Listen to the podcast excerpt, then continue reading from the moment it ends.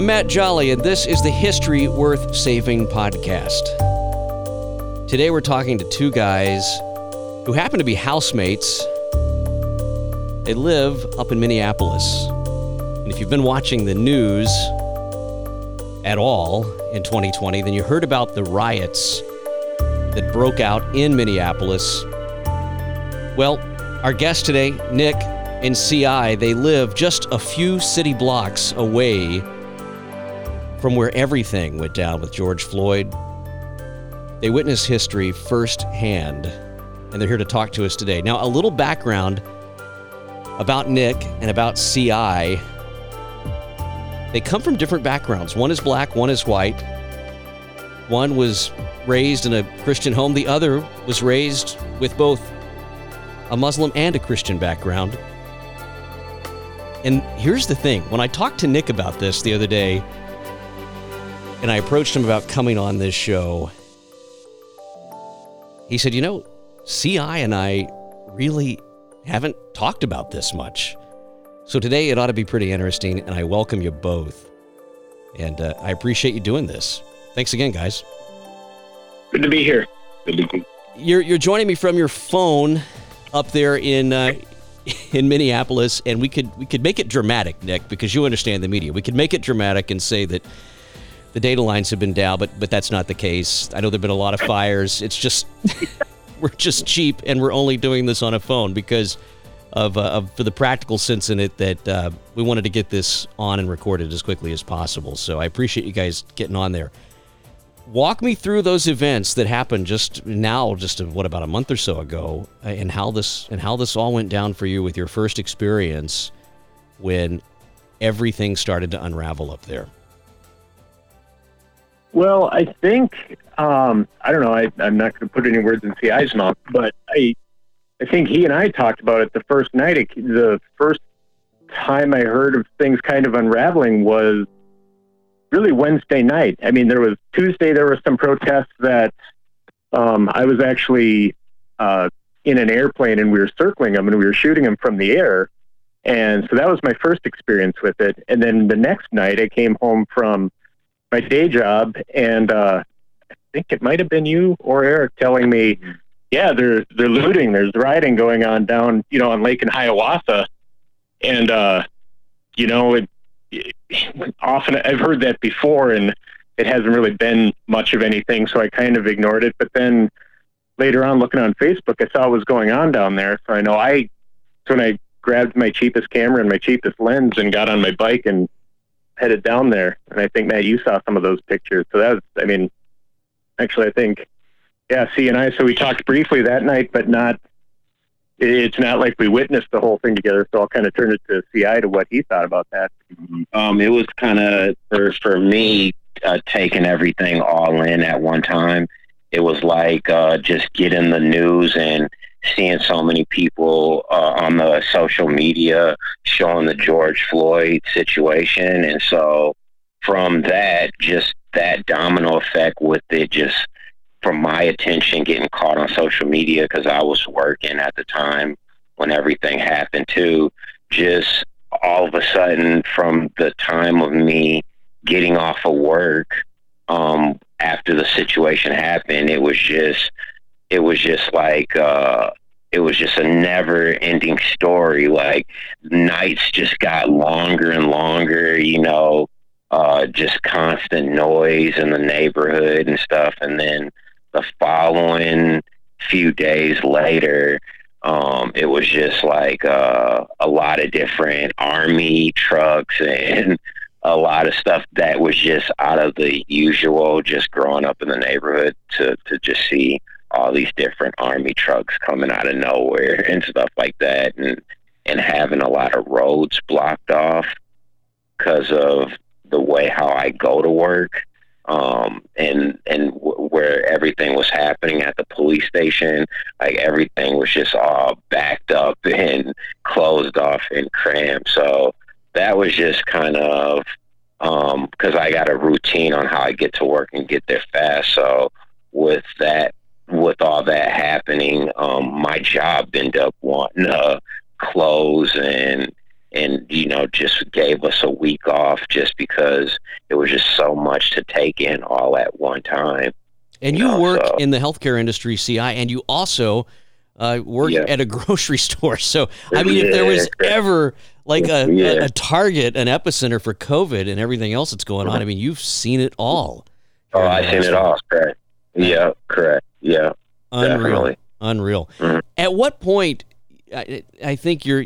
Nick has told me the story before, and Nick and I are friends. And uh, mm-hmm. aside from the media side of the house that we both share, but I mean, we're we're friends. And, and Nick was telling me one night, he said there was this surreal moment, and we'll unpack a little more of mm-hmm. these surreal moments that you've had over the last month and or, a month or so now.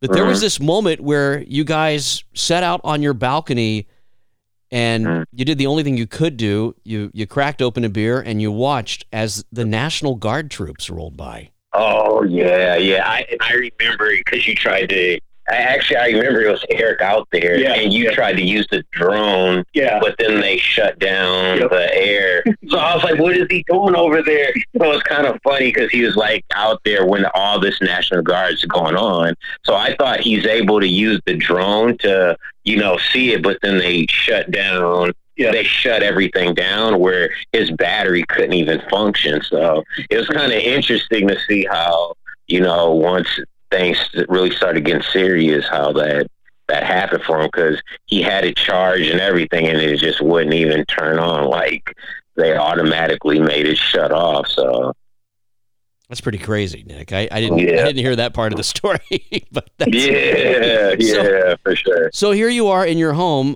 during these nights, mm-hmm. these these nights when everything is going on, and Nick, mm-hmm. I think it was you who told me that you really had no idea what was happening until you turned on the news.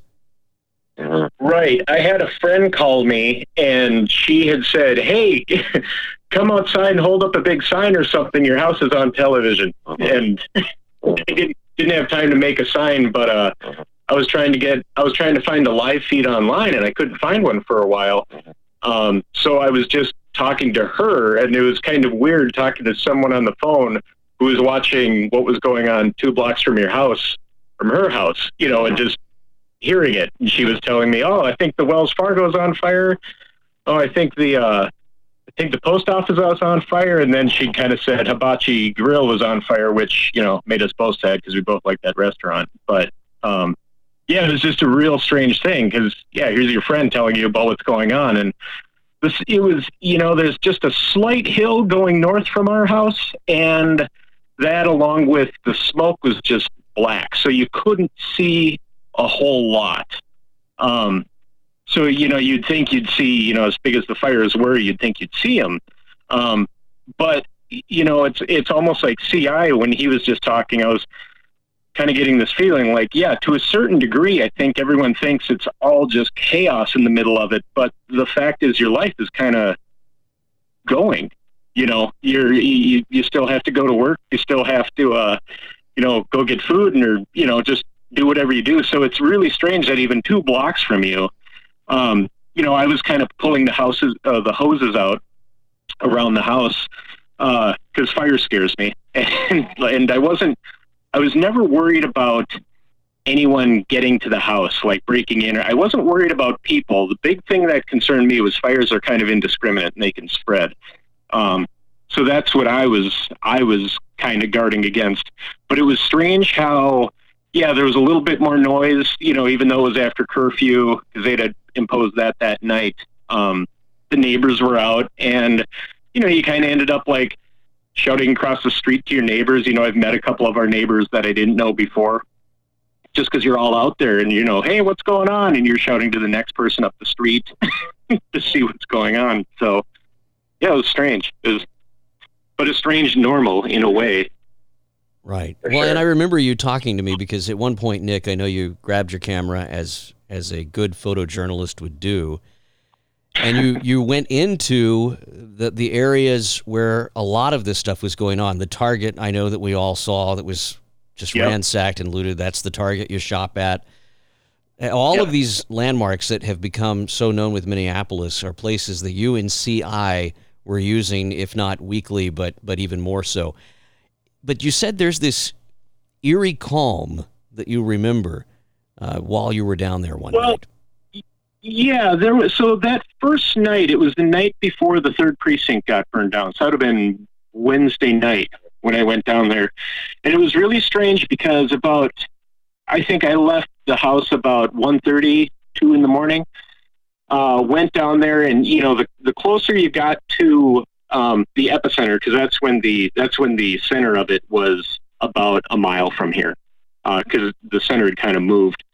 Um, I went down there and it was just amazing. You know, people's cars parked in the middle of the street, people dancing on top of them as the apartments burned. And I mean, it was just, it was bizarre. And then, uh, I was coming back and by that time, a lot of the traffic had, uh, decreased in that.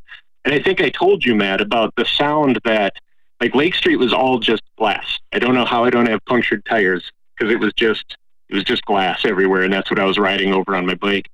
Um, and like glass that has been shattered, like a rock or something put through it. I finally realized I heard all this kind of like a tinkling sound, and it was all over in the street, and it was really strange because um, it, it's the glass kind of moving against itself. It's about ready to go, but it's just moving, and the the sound of it just sliding against itself wherever there's a crack in it makes this little little sound, and it was all over um, the street. Like it was, I mean, I wouldn't say it was deafening, but it was just loud. And you'd kind of walk by and you'd see by that time a lot of business owners, I think, were coming back in. And I saw a couple that were armed just sitting in their businesses, you know, and I think I've got a couple pictures on Facebook up of that where you just kind of bike by and, you know, you make eye contact with this guy inside.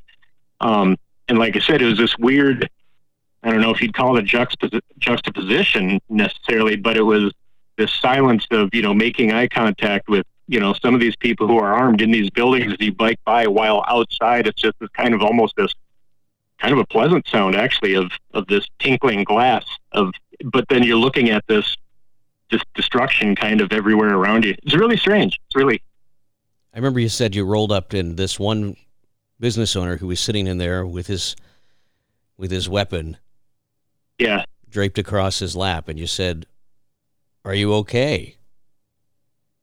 And yeah and you had this. He just this- nodded. yeah, this strange exchange. I want to fast forward just a little bit, and then I want to get into the real, the real subject matter here. Now that the picture has been painted, you have a neighbor. You both have a neighbor who operates a restaurant there. They're a Somali family, and Nick, you had an operation a while back, and they see you on crutches, unable to carry any groceries, unable to do anything, and you somehow manage to get into your apartment, and then there's a knock on your door. And for the next two weeks, this family, who you don't know, they bring you food. yeah Let's Yeah. start the story there because their restaurant uh, fell victim to the rioting and not necessarily to the looting, but to the destruction. Yeah. Well, they they ended up not getting uh, uh, burned down or anything, but they're so they're just on the other side of. Well, I, I guess I won't describe the area because no one's going to know what this is, but um, they're maybe half a mile north of us. And yeah, when I had foot surgery three years ago, um, yeah, I walked in there, and I, I'm a regular in there enough that you know they they knew who I was, and when they saw I was on crutches, it was oh, what you know what'd you do to yourself? What'd you get yourself into? And, you know, I told them. And then, uh, yeah, a couple days later, or actually, I got a phone call from them because they had my number because I signed up for something with them. And they, uh, they asked what I wanted. And then I go down there and they were sending the daughter over with food periodically. And it was like, hmm. Well, it was so- neighbors, neighbors helping neighbors, which I think is really Yeah. great. And Yep. And uh and I'd always and I offered to pay them, but they wouldn't take the payment. So you know I would tip their their daughter, their driver, and uh then yeah, that first night of the the riots, yeah, I'd I'd seen um they had some windows broken when I came back. So they uh so they didn't experience when I say they got damaged, they got damaged, but not not any any of the heavy stuff that happened uh, a couple nights later, but um, yeah, the next morning I made sure I was over there like bright and early in the morning so I could kind of kind of help them out a little bit because that was the last, was the least I could really do uh, on it. And then, if, I guess the next night later, you find yourself in this business, sort of standing Oh, watch, actually- or was that Actually, not that, that, restaurant? A, no, that was a different restaurant. That was a friend of mine who owns that restaurant. and you're in there, and now the Yep. role has been reversed. You're no longer the guy riding by on the bike. You're the guy inside. Yeah, yeah. Three of us kind of kept watch for I think three nights. Yeah, two or three nights. And Just- CI, were you in that that No. that predicament as well? So no, a lot of people, when the ridings was uh, happening, a lot of my friends that were business owners were doing it because a lot of the just like the Somalian restaurant, you uh, a lot for for Minnesota for a lot of people that don't know. There's a lot of different cultures of Africa in Minnesota. So you get you got Somalian, Ethiopian, um, Liberian, you name it, they're they're here, you know. And one of the one of the foundation spots with the African culture food was this uh, down the street from us called Global Market.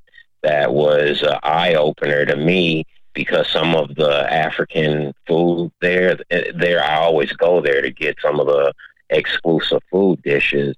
And so when I found out how they got hit, I'm like, oh, my favorite, my favorite spots, you know. So I was pissed off. So then I went to St. Paul to my other Ethiopian restaurant. They got hit. So then I'm like, what the heck? So I went all the way to St. Paul. The my Ethiopian restaurant that I love going to got burned down.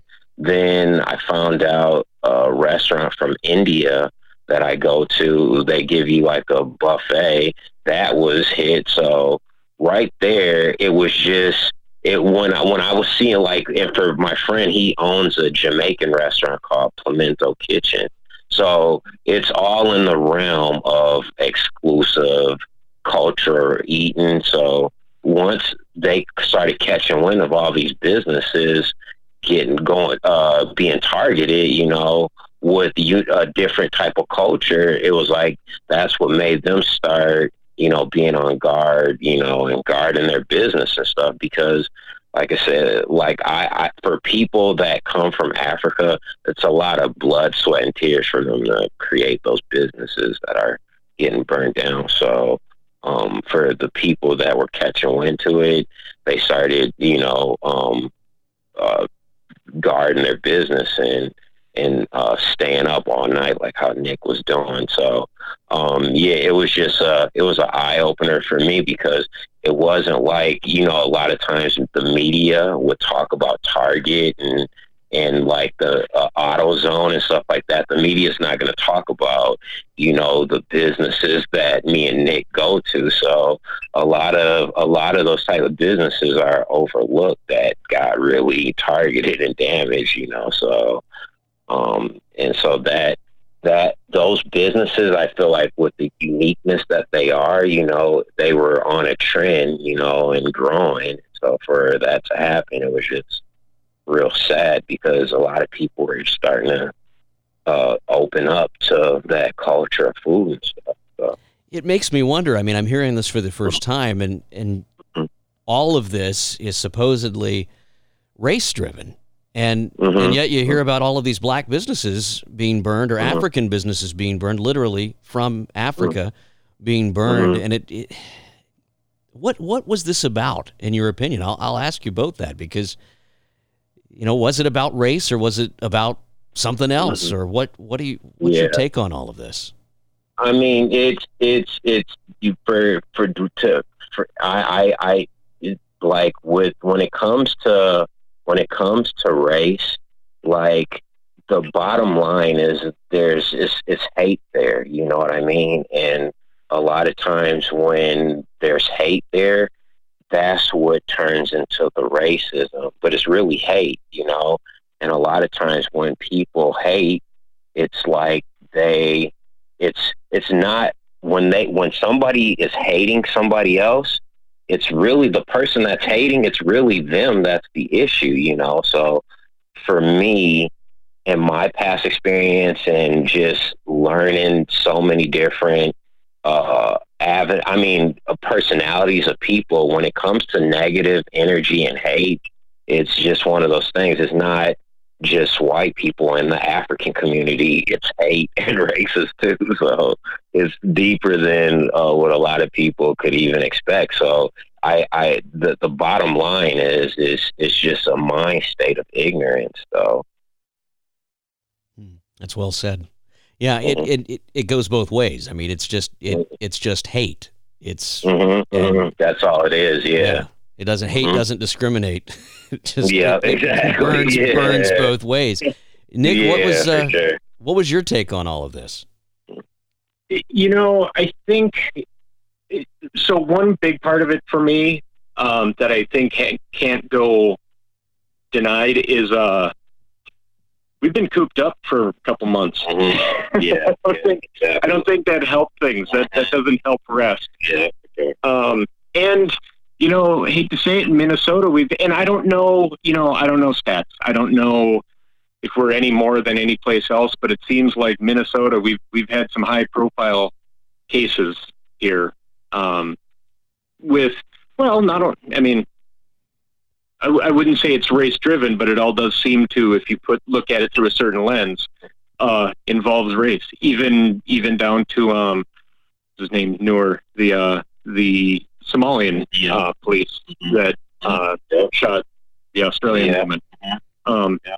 You know, all I don't. Uh, I don't know where it necessarily comes from, and I hate to say it. And um, I'm not. I'm kind of one to defend the media a lot, but I think the pro- part of it is is this 24 hour news cycle. You get a narrative out there, and then it's just pumped into you. There there is other stuff to report on, but no one reports on it. Always they just keep reporting on the same thing. So when I I think you hear the same thing over and over and over again, and you combine that with we've all been locked up, we're all inside, and we need to go do something. Well, this is a good good excuse to do it, and I mean, I was like I said, I was in a I was in a uh, Cessna Cardinal, and we I was running some cameras from the back seat, and we flew over that first night.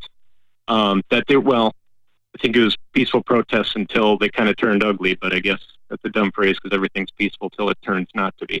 But um, yeah, we flew over that thing, and I remember just being shocked at the amount of people out there. I mean, I was thinking with this with the COVID situation and that, it was going to be pretty low key, but people were looking for a reason to get out. And, you know, that it's unfortunately, it seems like um, I don't want to use the word hate, but it, but just to use the phrase, it's almost hate begets hate, where, you know, all the police have to, you know, the police are kind of standing watch, but all they have to do is, you know, one move and someone says, you know, it's race driven, and the next thing you know, um, they're they're fighting with protesters, and then it, it from there it seems to be how it's how it's portrayed in the media, and then the next night it possibly gets worse, which here it did.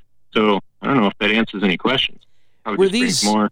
were these people from your neighborhood who were protesting? Were these folks that live around you who were upset about the situation with George Floyd, or were these people that you didn't recognize who were from out of town that, that meet that sort of I'm not diving into the conspiracy theorist realm here, but I mean, were yeah. these people that that were from your area who were mad about a local situation, or were these people from somewhere else?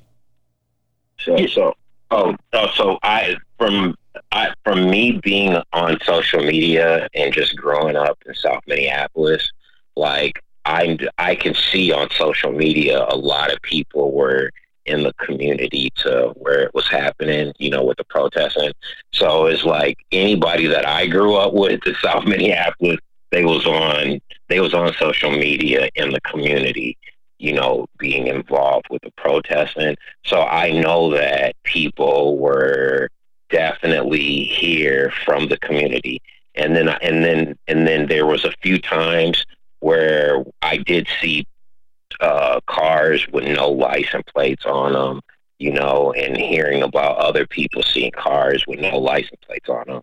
So it's with that that's just a red flag right there for to just tell you that that there there were still people with so many people cluttered you know the enemy could still be in a crowd where you can't even yeah. spot them so it's like it was one of those type of situations with so many people that's their opportunity to come in and do stuff. And so um the, yeah like i said i seen a lot of cars come through with no license plates on and and then over the media they were saying a lot of people um, from out of town, out of states were coming in with no license plates on. So and that's the kind of I stuff that you yeah. hear mm-hmm. and you go, yeah.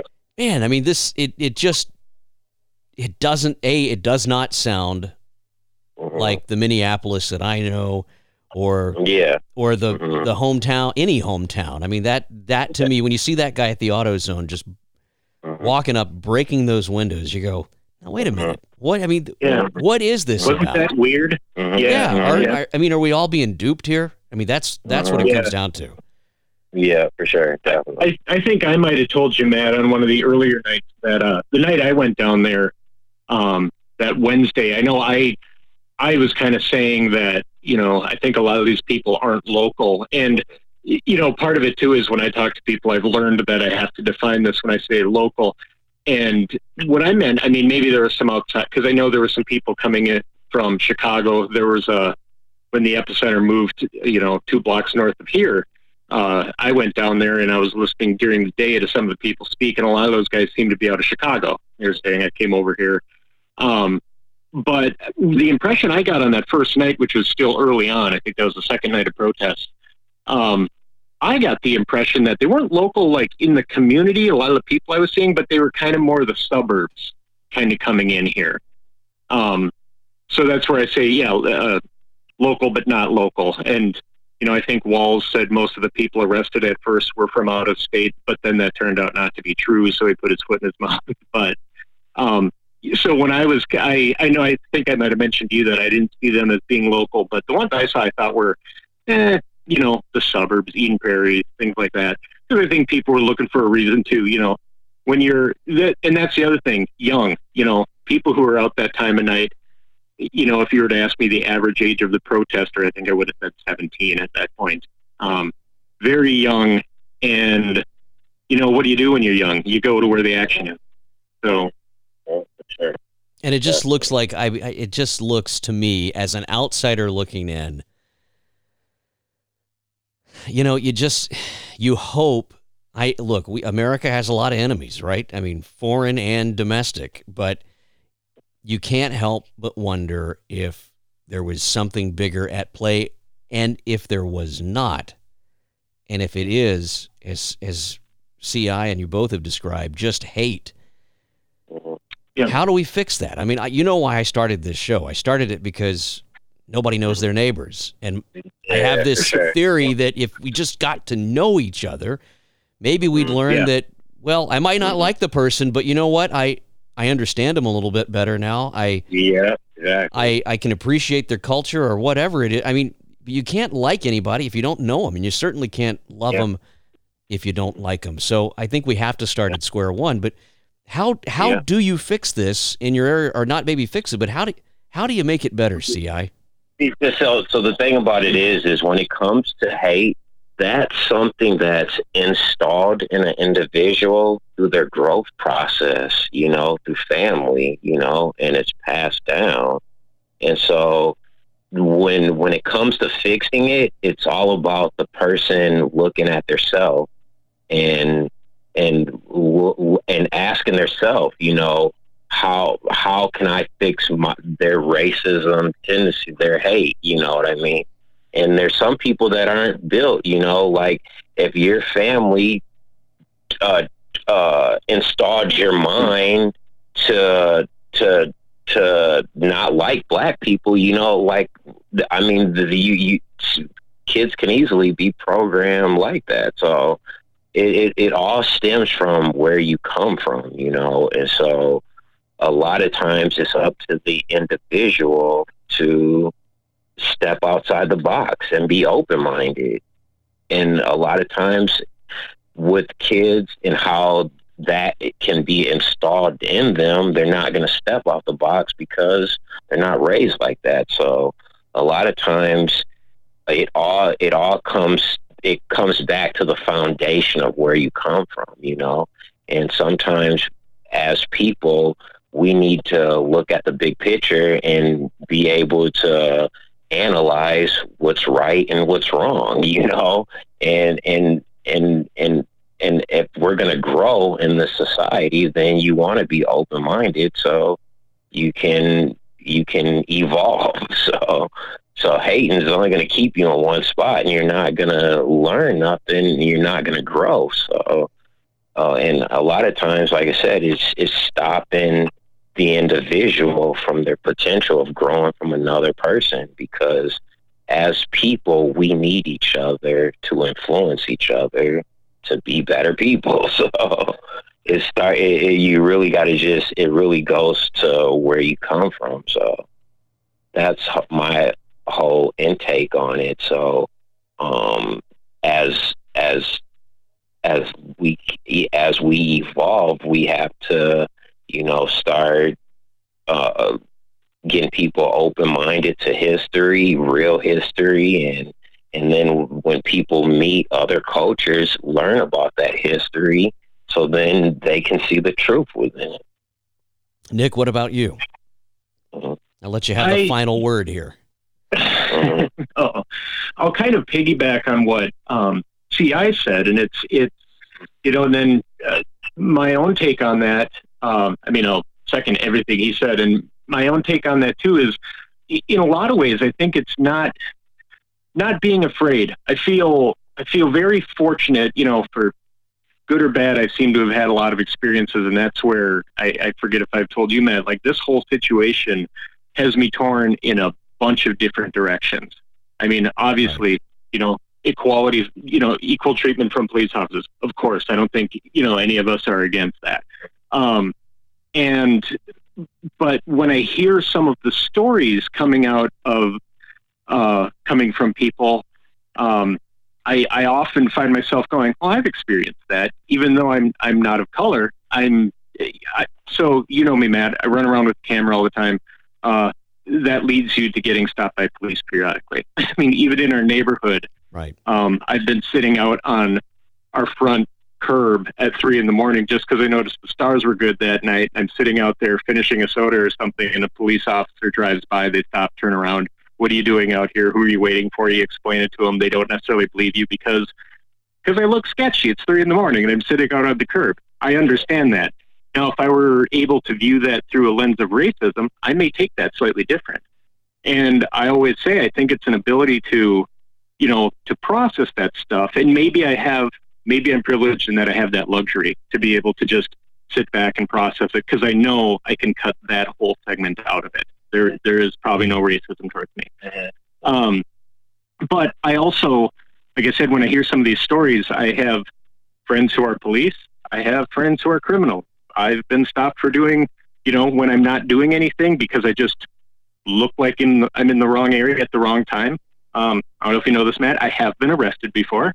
Um, so I've kind of got a whole kind of range of, you know, oh yeah, I get how that could happen. I mean, like I joke about even in my uh, my own arrest, I remember the police yelling at me to stop resisting, and I wasn't resisting, but you're still moving around because when you're being put on the pavement, you have to put your arms out because you don't want to put your face into the pavement.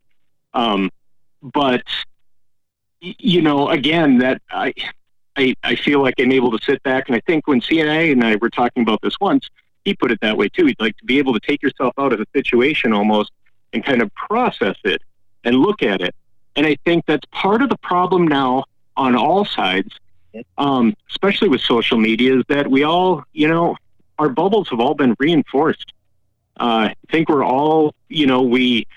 I, I see so many times people posting stuff online, and it's it's controversial stuff possibly, and then the next thing you know, they're posting back, going, "Why isn't anyone, you know, anyone uh, uh, saying anything good on Facebook?" And you're like, "Well, then why are you posting that?" And I sometimes get this impression that people post that stuff because they're they're and, and again, this is not conservative, liberal, whatever it, it's all sides. I think they're just looking for reinforcement. You know, looking for others out there like Yeah, them. okay. Yeah, who agrees with me? Who agrees with me?